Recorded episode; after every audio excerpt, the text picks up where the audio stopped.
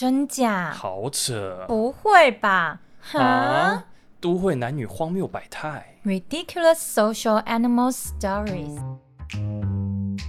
都会男女，那不就都社畜吗？大家好，我是处男，我是处女。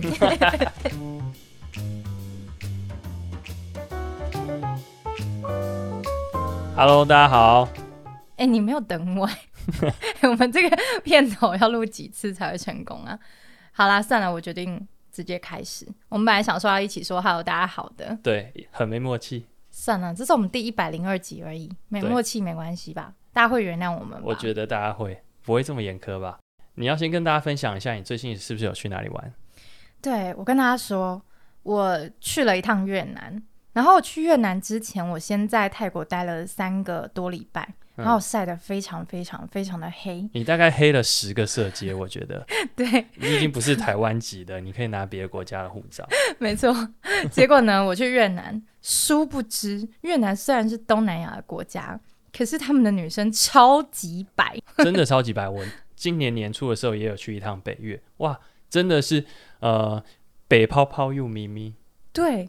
然后因为我就晒很黑嘛，然后我以为所有东南亚的女生，抱歉是我的世界观不好，但是我以为东南亚女生都很黑，结果我去的时候，哎，他们一直当我是泰国人，哎，我太黑了，直接入籍泰国，没错，所以我也觉得，嗯，好吧，我在越南就是又黑，然后又壮，然后又高，我就跟越南女生完全不一样。然后就觉得我在那里很异类。那还有市场吗？没有市场，在那里。我跟你讲，我在泰国很多路上的男生会一直说：“哦，我爱你呀，我爱你，漂亮漂亮。”然后我去越南，没有半个男生在看我。那是因为他们不会讲中文吗？不是，是因为跟我一起去的女生又瘦又白又漂亮。然后大家都在看他，然后我就形成是一个你知道黑妹，很丑在他旁边。好啦，就是想跟大家分享一下，就是嗯、在这个录音的中间，我去了一趟越南。对，之后有什么越南奇遇记可以跟大家分享？其实越南有真的蛮多令我蛮意外的事情，我觉得好像可以录一个特别集，跟大家说去越南要怎么玩呢？可以哦，越南的东西就是非常的好吃，然后交通非常的地狱。嗯，我，我觉得还好啊。相反，相反，相反的感受，我觉得越南的交通很友善，就是你闭着眼睛过马路，你都不会被撞死，这不是非常的友善吗？但是喇叭一直不绝于耳，让我觉得很焦躁。哎，我很喜欢，你很喜欢是不是？没错，而且越南按摩好便宜，然后又他们又很认真，按起来很舒服。总之，我可以跟大家再分享一下，我去越南总共一个多礼拜，然后有一些蛮好玩的地方。有空的时候再来录一下这一集好了。没问题，没问题，非常期待。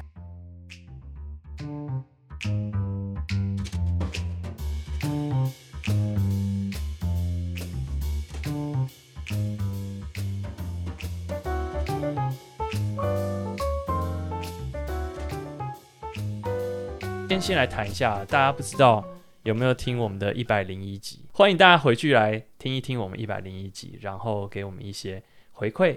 嗯哼，对。那也希望大家可以在我们的 IG 或是贴文，还有 Apple Podcast 五星好评，对，留言分享一下你们听完每一集的感受是什么，然后我们一定会抽空上去跟大家互动。嗯嗯，因为。刚开始开嘛，我们都不知道怎么样做比较好，怎么样做可以更修正，需要大家的意见。没错。好，我们进入今天的主题。我们今天要跟大家聊一聊，因为是星期一嘛，星期一就是我们职场自我成长学习的这个主题。嗯。那我们今天的主题呢，是你有没有想过，你的废物同事其实是你的职场贵人？你再说一次，你说那些很废、什么都没在做事的人，他是我职场贵人吗？对，没错没错，我们这个节目就是很凸显荒谬感。我们很时常啊，在职场里面碰到很多不知道他在想什么，或者是不知道他为什么把事情做成这样，嗯、搞得这么雷的同事哦。但其实他们是我们的职场贵人。哦、嗯，那等一下，我们是不是要聊一下关于废的定义是什么啊？哎，没错。废其实还蛮多种的，在在工作上面，其实有的人呢、啊，他是认真废，他是有意识的不想要做事情，嗯，这种算是一种很懒的废，嗯，但也有一种是哦，他本身就比较駑钝一点，比较笨一点，智商不足，但他很努力啊，但是有时候也蛮废的，因为他会呃让整个小组的工作效率变低啊，要不然就是一直出包啊，大家一直帮他擦屁股，嗯哼。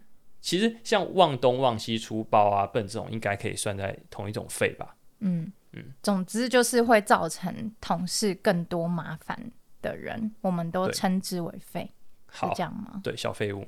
那讲到小废物啊，其实我觉得呃，同事的关系也可以来呃分析一下，因为我们今天这一集应该没有办法全部讲完哦，因为同事的关系有分呃上对下的关系啊，如果我是主管，我碰到的是一个很雷的下属，还是说我是。呃，跟这个处女是一个平行的关系，再来还有就是下对上的关系。我有一个很废的主管，嗯、那我该怎么办？嗯、那我们今天没有办法全部讨论，我们今天就来讨论一个平行的关系。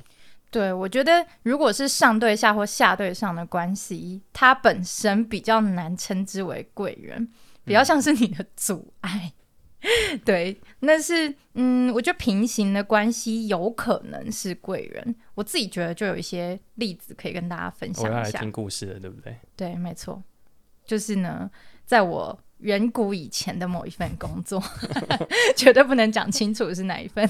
OK。然后呢，我就有一个大的主管，底下有两个不同的小的主管，嗯，然后是其中一个。然后呢，嗯。另外一组的主管呢，他就很多事情都想推掉啊，不想做啊，嗯、然后或者是做的时候就常常就是没做的不够好这样子。他下面没有组员吗？当然也有啊，所以他就是那些组员的雷包主管。还是说，其实他的组员都是小狒狒，他如果接太多事，他会很辛苦。这也是有可能，但总之呢，就是在那样子的情况底下呢，就是老板就会越来越把他的很多工作就分配到我的身上。嗯嗯。然后，因为我承接越来越多的工作的组员就负荷不了，我就需要再涨更多的组员出来。诶，那那个时候他把工作推过来的时候，你当下反应是什么？我就想说，啊，是哦，又有工作了，我又要加班了耶。好吧，我是比较认份一点的那一种。那你的 member 嘞？嗯。他们会有点恨我，他们会觉得，就是我怎么可以接这么多的工作，为什么不推给另外一组的人做.但其实我那时候的心态就是觉得说，反正也是一种成长的过程，反正主管需要协助，嗯、然后确实看起来另外一组在做的时候，真的造成了更多的麻烦，嗯、所以我就想说，啊，不如我自己做这样子，就真的是。比较会捡一些屎 回来这样子，那总之就做着做着呢，就变得我的主人就越来越多，嗯、然后我的责任就越来越大。你的团队就因为接更多事就长大了。对，然后呢，我就莫名的就被升迁了。你把舞台建建立在自己身上，spotlight 就打下来了。然后我就加薪了。所以呢，其实照你刚刚那么说，有可能。废物同事蛮是我的职场贵人的，如果不是他这么废的话，我应该不太容易被看见。就是如果两个人都一样好的话，嗯、我应该不容易这么快速的扩增我自己的团队。哎，你跟这个平行的同事那个时候还熟吗？呃，熟啊。那你觉得他到底为什么会展现出这个废？原因是什么？嗯，我觉得他没有对工作有那么气强大的企图心。嗯，对，所以你能跟我们分享多一点他的 background 吗？可能不要太仔细，这样他可能会听我的就是 podcast 的时候就觉得哦，原来那个时候我啊，对，没错，不要这样我。我我会想要这样问，是因为啊，其实每一个人在自己不同的职涯阶段，他可能会有不同的心态啦。因为像是有的人。像我自己认识的一些朋友，他可能已经做了在十几年的工作经验，嗯、那他同时间家里有小孩子，然后可能前一个晚上不好好睡觉，他就超级累，所以说他的状况不是很好的状态下，嗯、那他就没有办法负荷那么多的 loading。那今天有一个小陨石掉下来的时候，那他理所当然就很想要把它推走。嗯，这某方面来说，很像是一种呃状态下的安静离职。嗯。他有他的为难，那就会有一些人在这个时候就强出头了。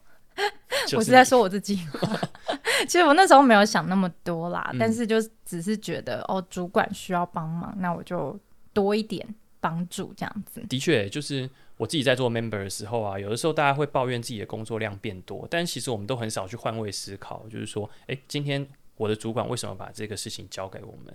肯定是他他已经也接到了新的任务，那总是需要下面的团队来做执行。这时候自己举手跳出来的人，嗯、或是被被动的推工作的人，嗯哼，可能会先在茶水间干爆一波吧。没错，但总但是结果而言，一定是比较好的啊，这有舞台啊，有表现的机会。这都需要时间来验证啊。如果最后我没有被升迁加薪，那我不就 白忙一场？对呀，所以我觉得这个嗯有点运气运气啦。那只能说有时候。傻人有傻福，你就傻傻的做，说不定有一些机会就会降临在你的身上。哎、嗯，现在聊一下，我们通常都会在什么时候或什么地点来抱抱怨一下这些小废物？午餐呢、啊？哦，午餐，还有下班呢、啊？你会在 Teams 上面讲，还是会到 Line 上面去讲？我觉得公司的公用的软体都不能拿来抱怨。非常好的这个工作伦理，没错，就像是我们公司用那个 Slack，、嗯、然后你知道就不能绝对不能在上面说任何的抱怨，对，一定要用 Line。我们觉得我们身处在一个自由民主的国家，但是我们在职场环境里面还是蛮专制的，我们时时刻刻被监控，战战兢兢，步步为营的前进。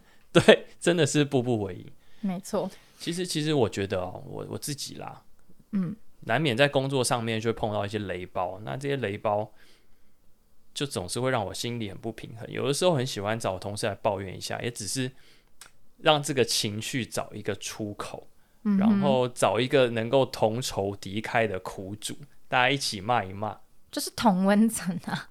对，你就是想要建立工作职场中的同温层。但其实有时候骂一骂蛮舒压的啦，我这个情绪可能就。更早过去，也让我更早转念，让这种同事能够，我认为他是我的职场贵人。哎、欸，我跟你说，如果你找到对的人抱怨，然后挖掘到了同温层的话，其实你在别的专案跟这些其他同事的合作，反而会变得很顺畅，因为敌人的敌人就是、嗯、就是盟友，没错。大家大家是自己人，嘎吉狼啊，所以说事情很好。对，你们同时讨厌某一个人，或者是觉得某一个人造成你们很大的麻烦的时候，然后你们一起合作专案，你们就比较容易有共感，嗯、然后反而因此你就找到很好工作上的 partner，说不定这也是一个呃废物同事贵人的表现。没错，哎，我记得我们之前在聊天的时候，你有跟我分享过，就是一个关于社会比较理论。这件事情，我们在抱怨的时候，是不是有一些心理的状态可以跟我们分享一下？没错，就是其实我自己非常喜欢看很多心理学的书，嗯，然后呢，有一个叫做社会比较理论的，他的说法是这样子，就是我们通常进入了一个群体的时候，嗯，我们会去找哪些人可能比我们更低一点点的等级。可能无论是智商啊，或者是地位啊，或者是长相啊，各方面，总之不是一个刻意要批评，但我们会在非常潜意识的状态里面，就去搜寻一些比我们还要再更，嗯嗯、呃、不优的人，对，可以这么说。然后呢，我们就会开始跟他们产生一个比较的状态，嗯、那这个比较的状态会使你产生很明确的优越感。所以呢，就是我们通常在呃群体里面，我们会花更多的心力找比你更没有那么优秀的人，然后呢，确保自己在这个群体里面是有一个基础以上的地位的。嗯，那反言之，我们也会看一些诶比我们好一点点的人。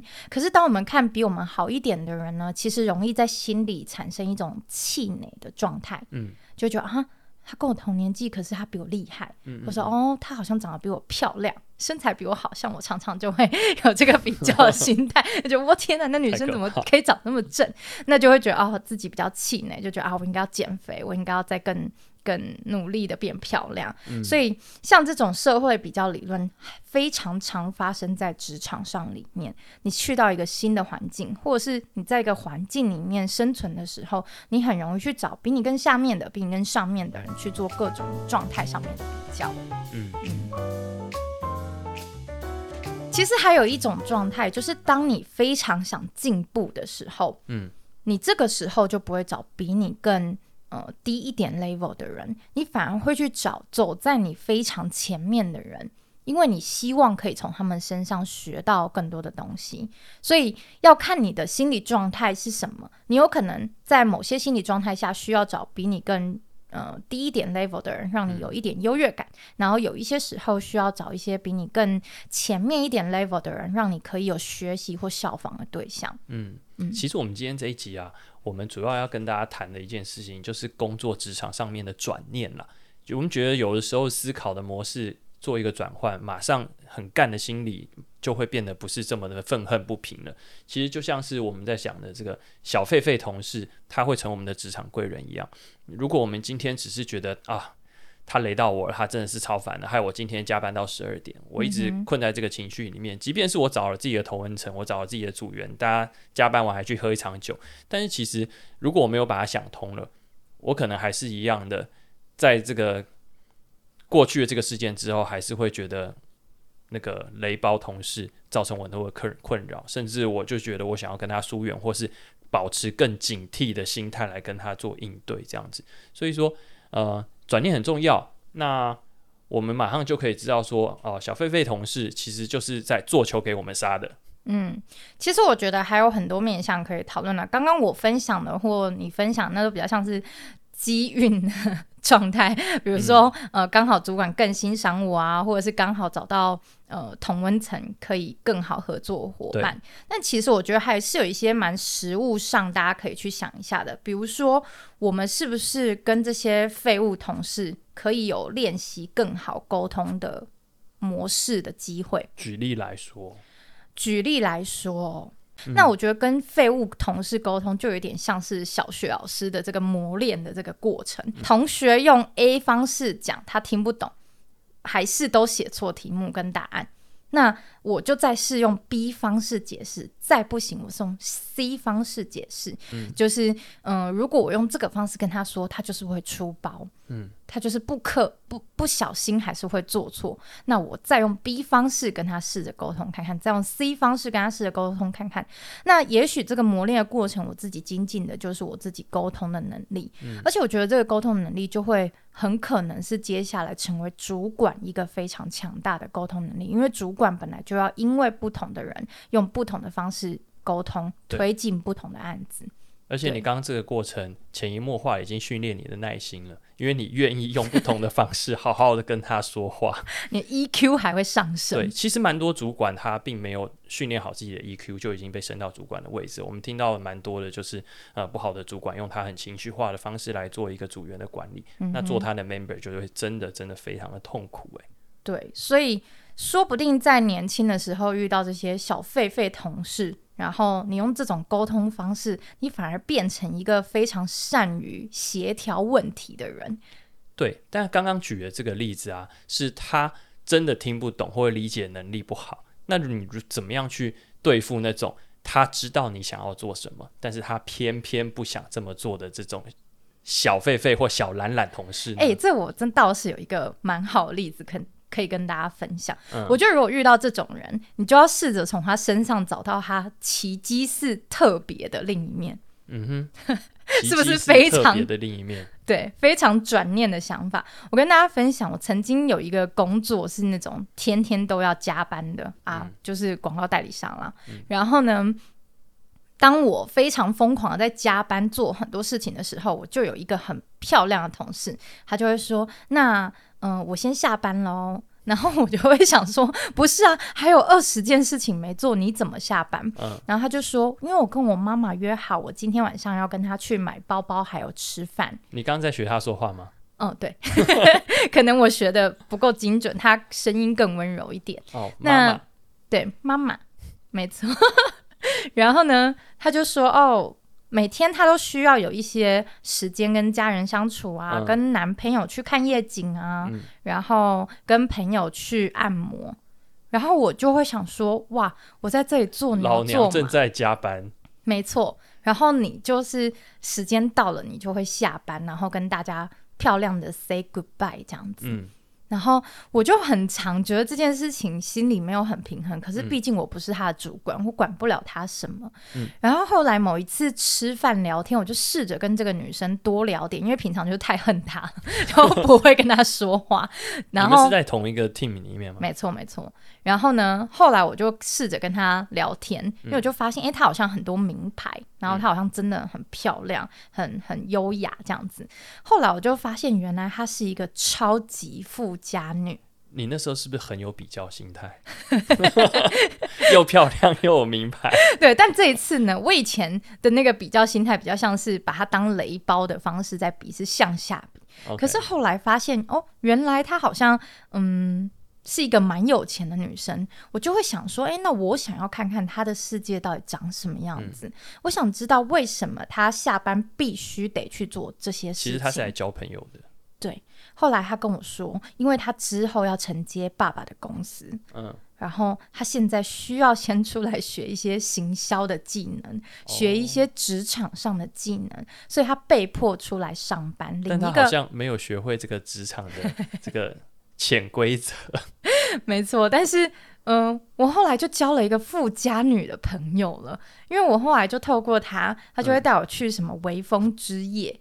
然后 他就会带我去一些我去不起的酒吧，嗯嗯嗯，然后他就把我当朋友，因为他觉得我很照他，他做不完的工作都我在做，嗯、然后他觉得我是一个很棒的同事。我怎么觉得你是大熊，他是小夫啊？对，所以我就不小心就认识了一个蛮有钱的女生，然后也透过她，在我非常年轻的时候就知道，嗯、哦，原来台北有这些。呃，厉害的夜店，厉害的百货公司，然后玩法，嗯，我我可没说，但确实有可能是，对，就是后来就变成反而蛮感谢他的，所以你看，就是这种很废、极度废的同事，嗯，我就去发掘他超级不可思议的一面，原来她是一个超级富家女，嗯嗯嗯，我觉得这个时候反而也算是一种你转念，然后你放下一些。包袱，试着去认识一个人更多的时候，你才有机会知道、嗯、哦，原来他在工作的这一层表现背后有一个完全超乎你想象的原因的。嗯，他其实根本就不用来上班，嗯、他那时候的薪水多少？不到三万。对啊，他可能他妈妈带他去吃一餐就已经超过这个钱吧？绝对，没错。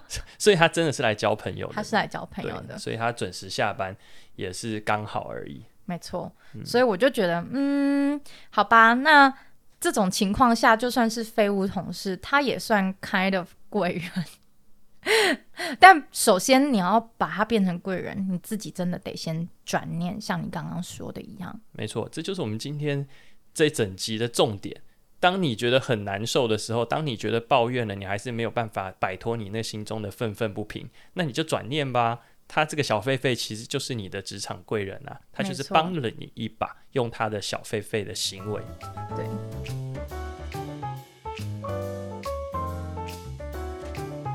星期五就要回归一些感情两性的议题，然后我最近有察觉一个非常有趣的话题，是什么？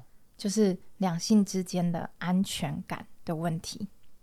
对啊，两性交往就是信任跟安全感超级重要的。没错。然后我蛮想要，嗯、呃，跟大家聊聊看安全感这件事情到底能够上纲到什么样子的程度，以及说安全感到底可以从哪些地方来，我们要怎么建立爱情中的安全感？啊，非常期待哦。嗯哼，好，那我们在这一集的最后面来念一下我们这一集的粉丝，因为我们的这个处女从越南回来，越南第一大姓姓什么？阮。OK，我们今天小粉丝都姓阮哦。